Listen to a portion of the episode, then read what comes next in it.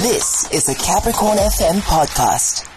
A show that is about to and for you, the only mid morning show that matters. It is a Thursday today, and we have a conversation about these evergreen contractual clauses. Do we really understand how they work? Are they even legal?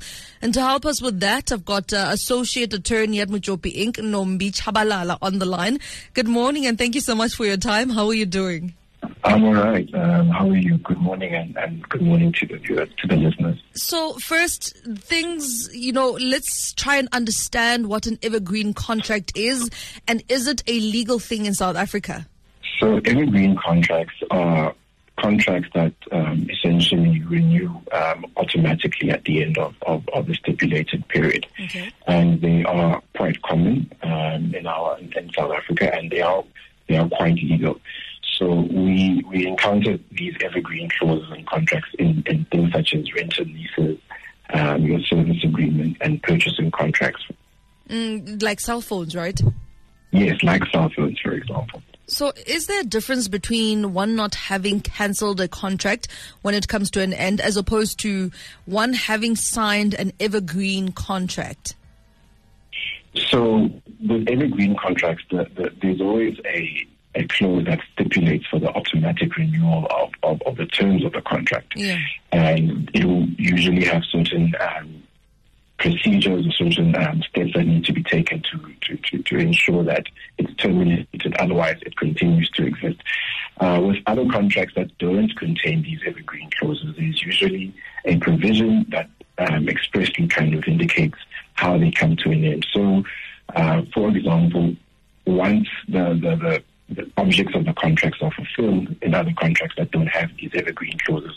The contract usually just come to, to an end um, on its own. I mean, these contracts are almost coming to an end. What then is the obligation? We'll talk about the cancelling process, but I just want a bit of clarity on the obligation on the uh, service provider when it comes to notifications that the contract is about to end. Because most of the time you find somebody say, I didn't even know that the contract was ending or I knew it was ending, but I didn't know I needed to cancel it. What are the obligations on the side of the service provider?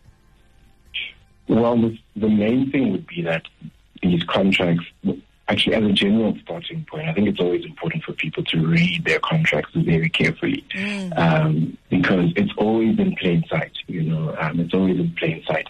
Uh, most of the time, the obligation would be on the other contracting party to inform the service provider of the intention to cancel um, said contract. Ah. Uh, otherwise, it would stipulate that the contract continues to exist.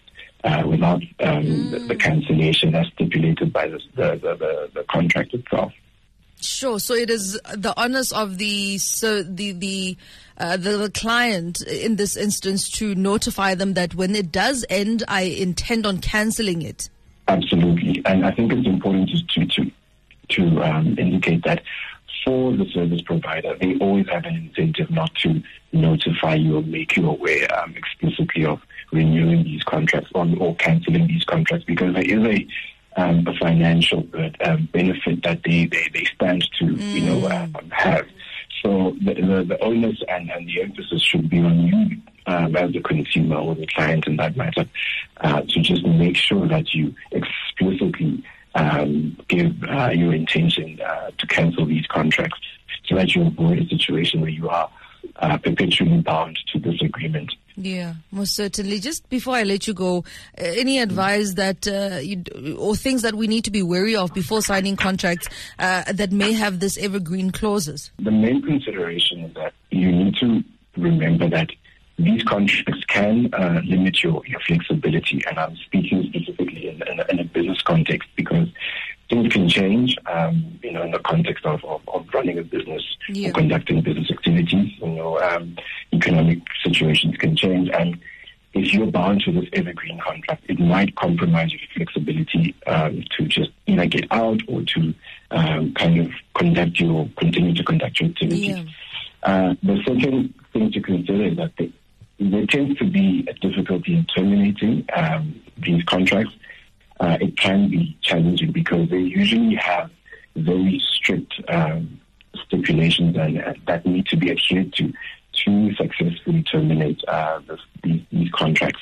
So you need to just always make sure you are um, very thorough in reading your, your, your contracts. And I would say um, there is a potential um, room maybe for, for you kind of being in breach of these contracts if you don't remember to um, cancel them.